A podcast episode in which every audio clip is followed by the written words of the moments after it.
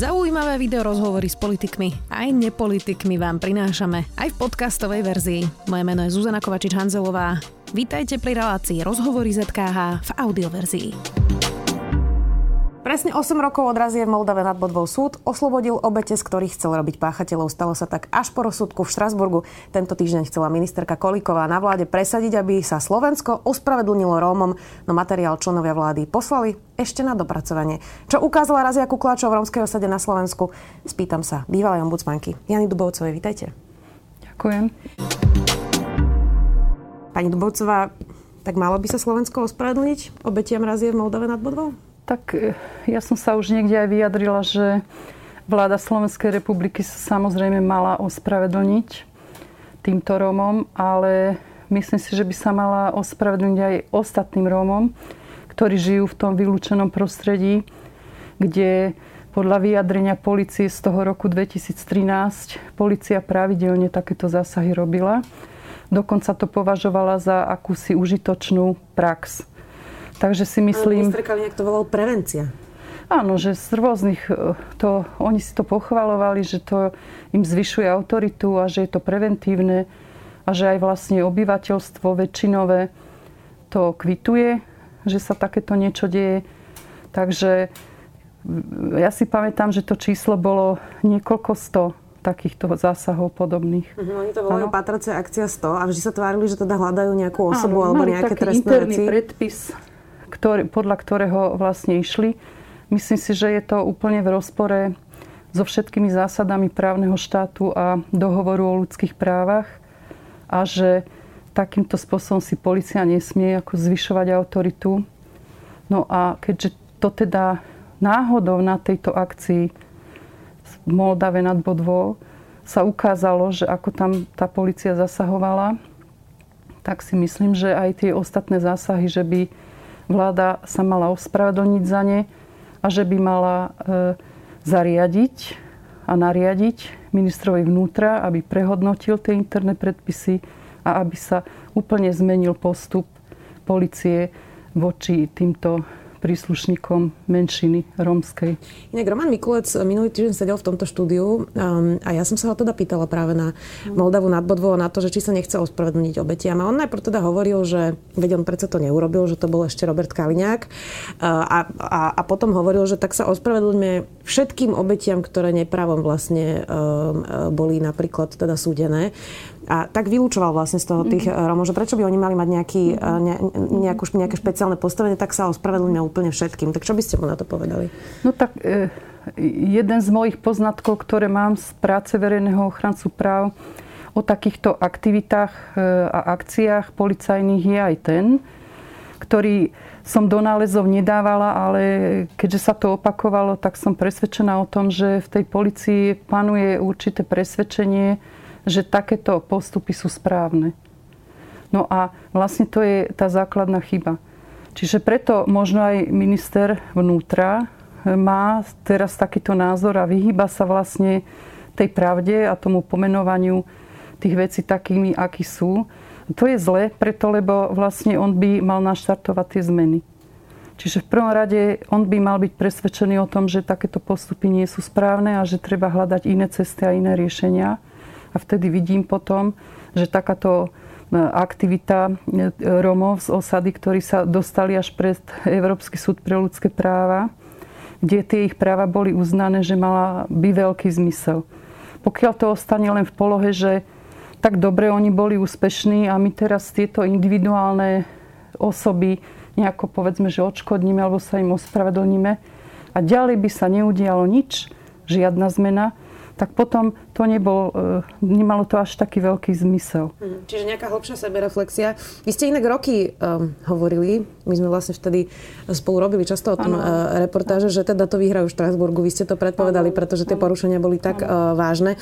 To ale musí spravodlivo rozhodnúť až súd mimo toho celého nášho súdneho lokálneho systému? No tak to je tá otázka, že nie je to asi jediný prípad, veď preto vlastne aj existuje ten Štrasburský súd, že krajiny v niektorých prípadoch e, urobia zlé rozhodnutia. A nie jedno, ale celú reťaz. Tak, ako to bolo aj tu.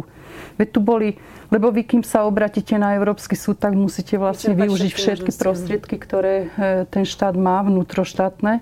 Až potom môžete prekročiť hranice a ísť von na to posúdenie. No čiže oni prešli celou tou reťazou tu. A všade, v každom jednom stupni a v každej jednej inštitúcii neboli úspešní. Čiže až ten pohľad zvonku priniesol tú objektivitu.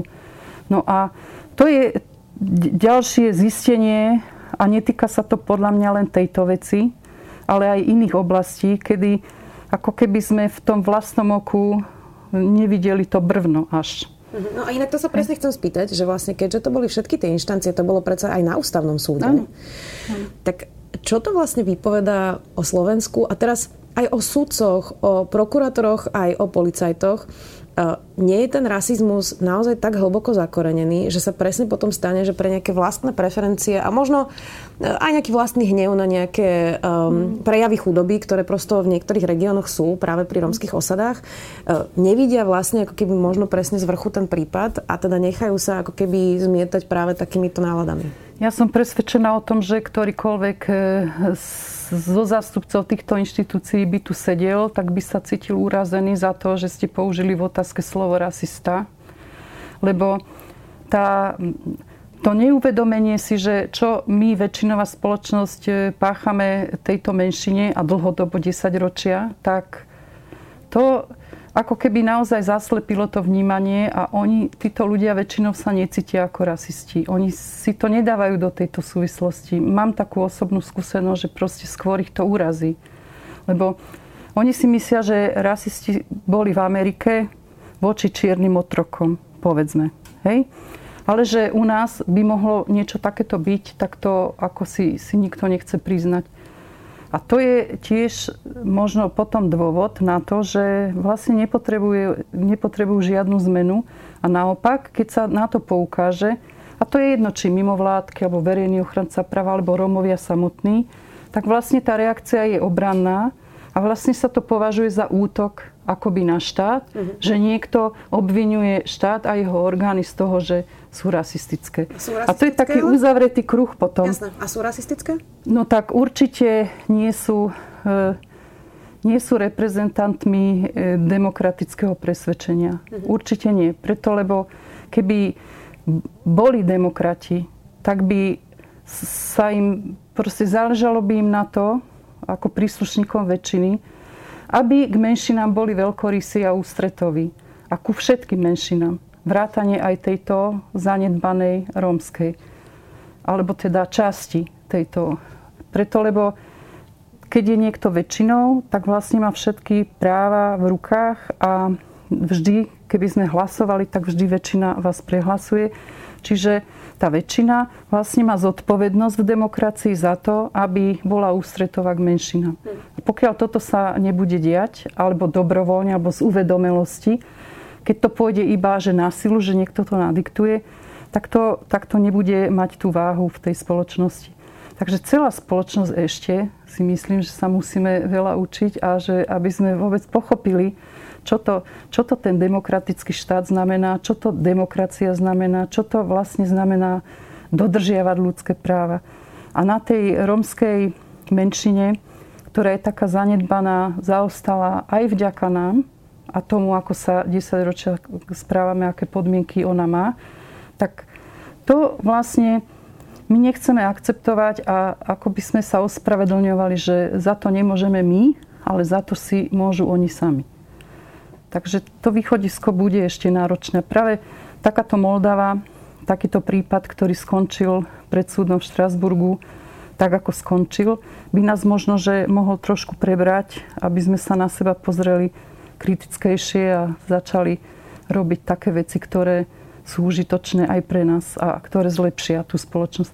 My keby sme tam išli so školstvom, tak dopadneme takisto s tým, ako vyučujeme deti menšinové. Uh-huh. No. Inak celý ten proces m, mm, za tých 8 rokov, uh, podľa mňa úplne bežný človek vlastne nevie, že čo všetko sa tam uh, naozaj stalo uh, tým Rómom, teda uh, od uh, posudkov, že či nie sú klamári a či nie sú zaostali, až po to, že keď boli teraz vlastne tie pojednávania v Košiciach na okresnom súde, tak uh, ten súdca nechcel uznať ani tak základnú vec, uh, napríklad Igorovi Hudákovi, ako je tlmočník do maďarčiny. A, a on je pritom, teda však ja som s ním robila aj rozhovory, on naozaj hovorí hovorí po maďarsky, on, to je jeho materinský jazyk a po slovensky hovorí uh, síce slušne, ale nie je to jeho prvý jazyk vlastne. Tak ako je možné, že v krajine Európskej únie sa, sa nepripustí ani tak úplne základná vec a taká v podstate blbosť, keď to tak nazvem, ako je tlmočník? No povedzme, že sudca by mal byť nepredpojatý a ja si myslím, že sudca, ktorý takto rozhodoval, že v skutočnosti vnútorne bol presvedčený o tom, že ten Róm, ktorý pred ním stal ako obžalovaný, e, že on to robí iba preto, aby robil obštrukcie v tom súdnom konaní. Takže ho akože zastavil, aby tie obštrukcie nerobil. Som o tom presvedčená, že ten sudca uvažoval takto. Čo ale znamená, že bol vlastne zaujatý. Uh-huh. Hej? Lebo ho podozrieval, dokonca tomu veril. Asi, že to len preto chce toho tlmočníka, aby mohol zdržiavať konanie. No. no a teraz e, my sme hovorili o tom, že teda policia by mala prejsť nejakou sebareflexiou. Len z tohto mi evidentne vyplýva, že aj súdy by mali prejsť nejakou sebareflexiou po tomto prípade, minimálne všetky tie, ktoré to mali na stole. A teda m, potom ešte druhá podotázka či napríklad za takúto vec, ako je ten tlmočník, e, by sme nemali toho sudcu disciplinárne stíhať. A e, či to je riešenie vlastne, keď je to celé nastavenie spoločnosti? Ja si myslím, že závisí mnohokrát aj od súdu, od tej atmosféry, aká vládne v tom kraji alebo v, tom, v tej lokalite nejakej. A že nie všetci sudcovia by takto rozhodovali, takže to by som ja nelamala cez koleno. Ale pravda je, že e, my sme možno málo vzdelávaní, možno málo, nemyslím na sudcov len, ale celospoločensky. Veď to, čo som predtým hovorila, sa týkalo vlastne celej spoločnosti. Že my sme málo vzdelávaní, aj tí odborníci, špecialisti, ktorí by mali byť vzdelávaní, tak nie sú vzdelávaní až do takých detajlov, aby dokázali vnímať e, tú podstatu toho práva. Takže on vlastne si myslím, že ten sudca sa snažil, aby skončil to konanie čo najskôr. A to je častý omyl sudcov, ktorí vidia tú vidinu toho, že ukončeného prípadu a to ukončenie samotné tej veci, ktorú riešia, predsunú pred práva e, tých účastníkov, tých konaní, tých sporových strán. To sa stáva preto, lebo ten systém bol taký dlho nastavený, že nútil tých sudcov do velikánskej výkonnosti. Čiže častokrát nemali čas na to, aby rozhodovali tak, ako by bolo potrebné pre tú ktorú vec. A plus potom, ak pochádza z tej lokality, možno majú nejaké skúsenosti proste s touto menšinou, možno ich častejšie súdia ako ostatných za nejaké veci. Takže sa postupne na ňo nabalia tie, priestup, tie predsudky. A keď sa pravidelne nevzdeláva, keď pravidelne nie je konfrontovaný s inými prípadmi, keď nevieme, ako sa to inde na svete posudzuje, keď naozaj tú listinu ľudských práv nemáme úplne do hĺbky prejdenú, tak sa potom stane v praxi takéto Dobre, ale sedí toto na ústavný súd, tam sú predsa súdcovia z celého Slovenska, je to v Košiciach e, a mal by to byť naozaj teda, e, alebo mala by to byť výkladná skriňa vlastne e, súdnictva. Určite aj je. No a je, Len, keď to takto dopadlo aj na ústavnom tak, súde? Tak na súde nemusia byť profesionáli sudcovia. Sú to sudcovia ústavného súdu, ktorí nemuseli byť predtým sudcami, čiže to by som ho, ich neporovnávala s tým sudcom, ktorý konal na súde všeobecnom. Ale tam možno prichádza do úvahy skôr také ochranárstvo toho štátu, toho akože dobrého mena tej republiky, tých orgánov, ktoré konajú Veď ústavný súd rozhodoval v minulosti niekoľkokrát aj o tom, že nachádzal pochybenia u policie, nachádzal e, u prokuratúry, hej, aj u súdov v konaní. A tuto neviem, prečo rozhodol tak, ako rozhodol. Tak to je ťažko sa k tomu vyjadriť. Ja som z toho bola veľmi sklamaná. Lebo mne sa to zdalo úplne jasné, že a, ako to má byť. No a výsledok bol opačný tej kolektívnej úvahy. Um, vy ste teda boli v ostrom spore práve pre tento prípad uh, s vtedajším ministrom vnútra Robertom Kaliňakom. On vás teda chcel presťahovať do Jelšavy. Nepustili vás... reakcie detinské. Nepustili vás na rokovanie vlády vtedy. Um, vy ste pod schodami vlastne tam stáli a ne, ne, nedostali ste sa uh, na rokovanie. Ak by nebolo vtedy vás, ale napríklad aj pána A ETP Slovensko, ktorí zdokumentovali vlastne deň no. potom, po tej razii modriny, ktoré mali aj deti, aj, aj tehotná žena. tiež verejný ochranca práv zdokumentovali. Tak čo?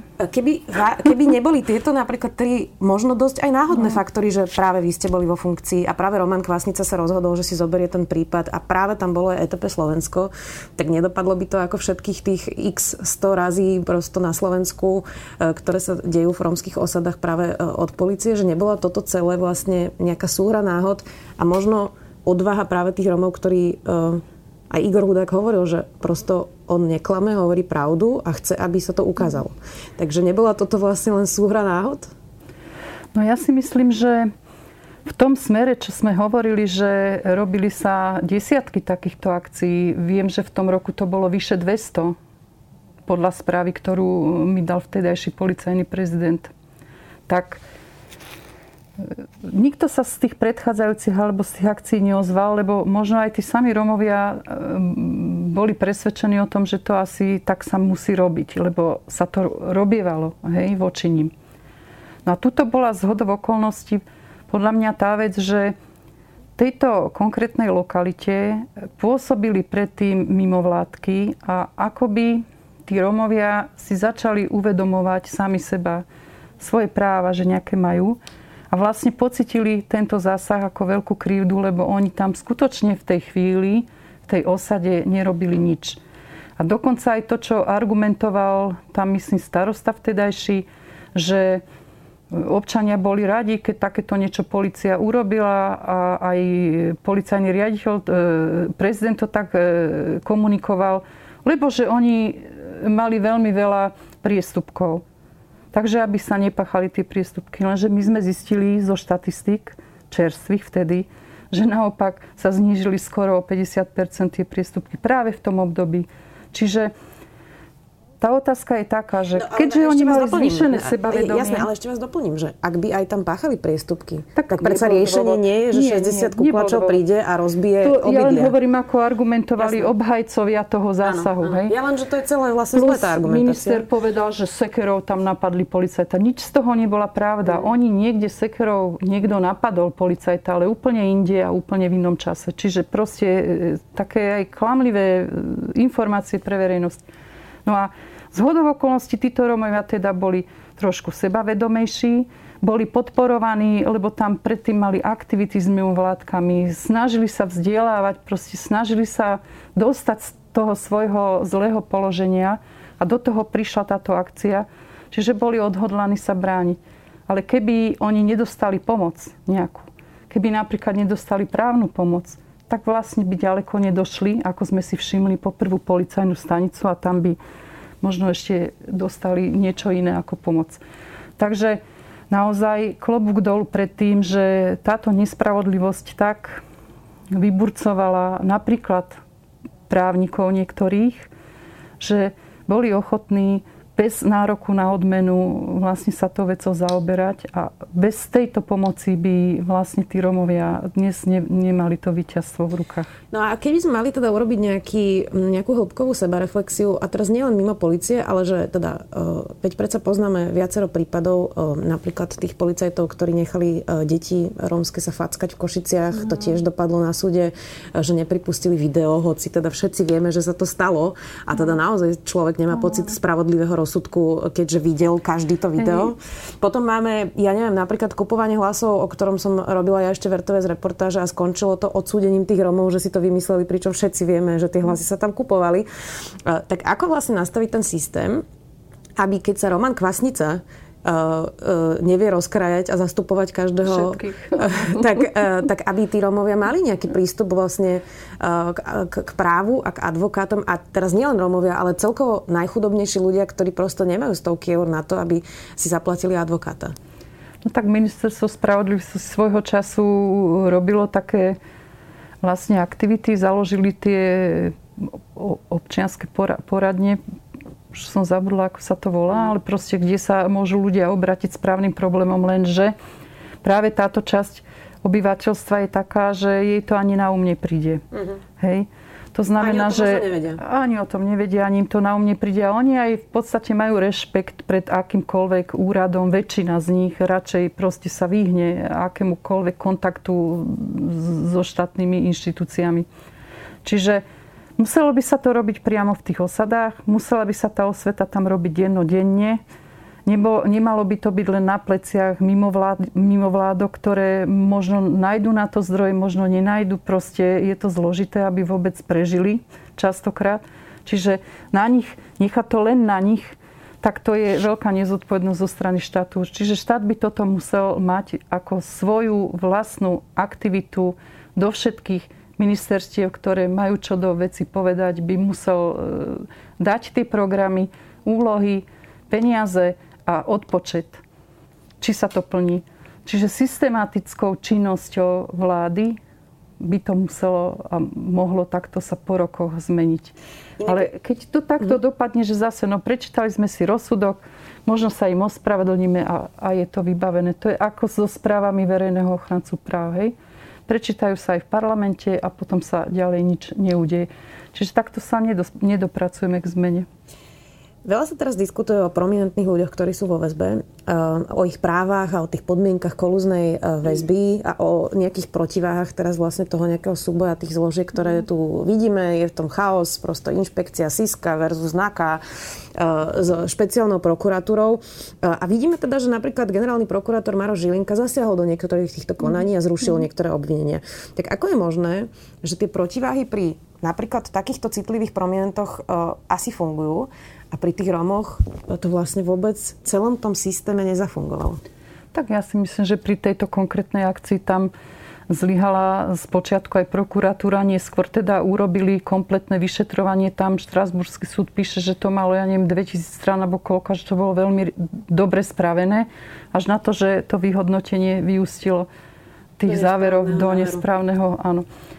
No ale tá otázka je, že možno sa tieto veci, ktoré sa udejú, tak dostanú na prvý stupeň. Oni sa väčšinou ani neodvolávajú, čiže ďalej sa e, neťahajú. Je málo ktorá taká vec, ktorá, kde sa tí Rómovia vlastne bránia. Oni sa málo kedy bránia, takže sú odsudení a hotovo. A no, oni aj sami niektorí príjmu tú... dohodu a v ešte. A oni aj sami to príjmu ako, že e, sú vinní. Proste nehľadajú tie súvislosti širšie, či to tak malo byť alebo nemalo byť. To je celé o tom, že ani oni nie sú vzdelaní a navyše teda naozaj majú väčšinou rešpekt pred tými orgánmi štátu a radšej sa im vyhnú. Takže tie prípady sa nedostanú až tak ďaleko, aby ich riešili povedzme až vrcholné inštitúcie. Málo kedy sa to stane. Ja som spomínala toho uh, Roberta Kaliňáka, vy ste povedali, že to bolo až také detinské. On teda ani po rozsudku Štrásburgu sa nechce ospravedlniť Rómom. Mal by sa teda on osobne ospravedlniť? Ja si myslím, že na tom nezáleží, či sa on ospravedlní, lebo to nebola jeho osobná záležitosť. To je otázka štátu, vlády, ako ona vládne a e, vlastne ten zodpovedný subjekt je tam e, Slovenská republika. Hej, aj v tom Štrásburgu tá strana, ktorá prehrala ten spor, sa volá Slovenská republika. To znamená, že Slovenská republika, ktorú reprezentuje výkonná moc, čiže vláda, tak na jej pleciach to je. A bez ohľadu na to, ktorý to bol minister kedy, tak vlastne súčasná aktuálna vláda preberá tú zodpovednosť za to, aby sa tie veci realizovali aj ospravedlniť aj iné, iné aktivity. A to, keď tu sedel minister vnútra a hovoril, že to bolo za bývalého ministra, toho nikoho nevyvinuje. My sme za to zodpovední, čiže naša aktuálna vláda teraz. Posledná otázka, pani Dubovcová. Vy ste hovorili teda o právach Romov, že oni teda často si ani nevedia, aké majú, aké majú práva. A pritom to povedomie také väčšinového obyvateľstva je, že no, tí Romovia furt hovoria, že sú diskriminovaní a že aké majú práva. Vy keď ste boli ombudsmanka a teraz aj pani Patakiová, tak neustále ste počúvali, že vy hájite len práva Romov. Tak čo by ste tým ľuďom na toto povedali, že či teda hájite len práva Romov a či oni náhodou tu nemajú nejaké výsadné práva a hovoria stále o diskriminácii? Situácii? No povedala by som tým, ktorí bývajú ďaleko, nech sa idú pozrieť do tých osad, kde tí ľudia žijú a ako žijú. Preto, lebo nehovoríme o všetkých Rómoch, ale teraz myslím si, že náš rozhovor sa týka tej časti Rómov, ktorí žijú v tom vylúčenom prostredí. A kto ich tam vylúčil, tak asi sme to boli my. Kto ich nechce mať v dedine, asi sme to my. Kto im nedal kanalizáciu, asi sme to my.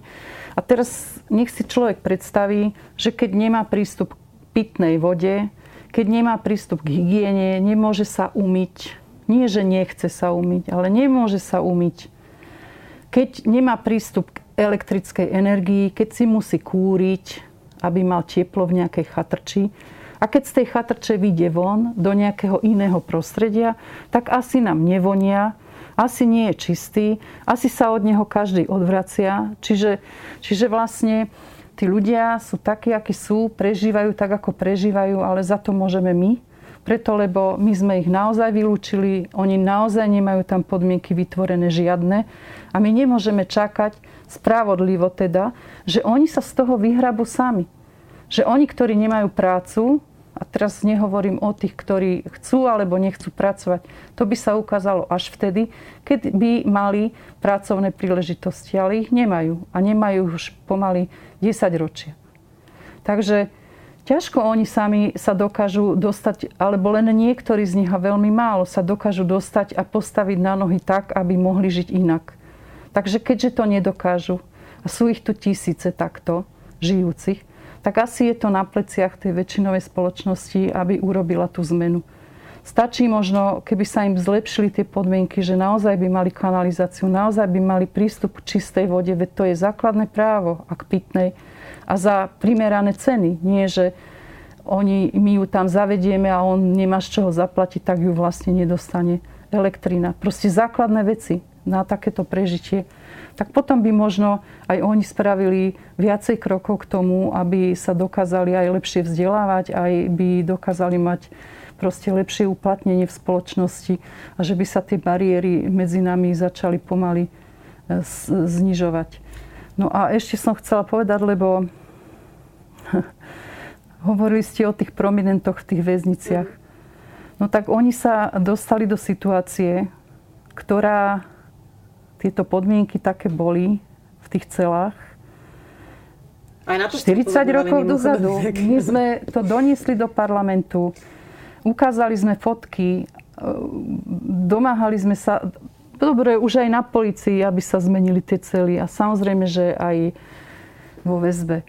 A Všetci sa tvárili, že sa to nikoho netýka, že verejný ochranca práv len kveruluje a proste ukazuje e, nejaké veci, ktoré e, by radšej mali ostať proste niekde nepovšimnuté.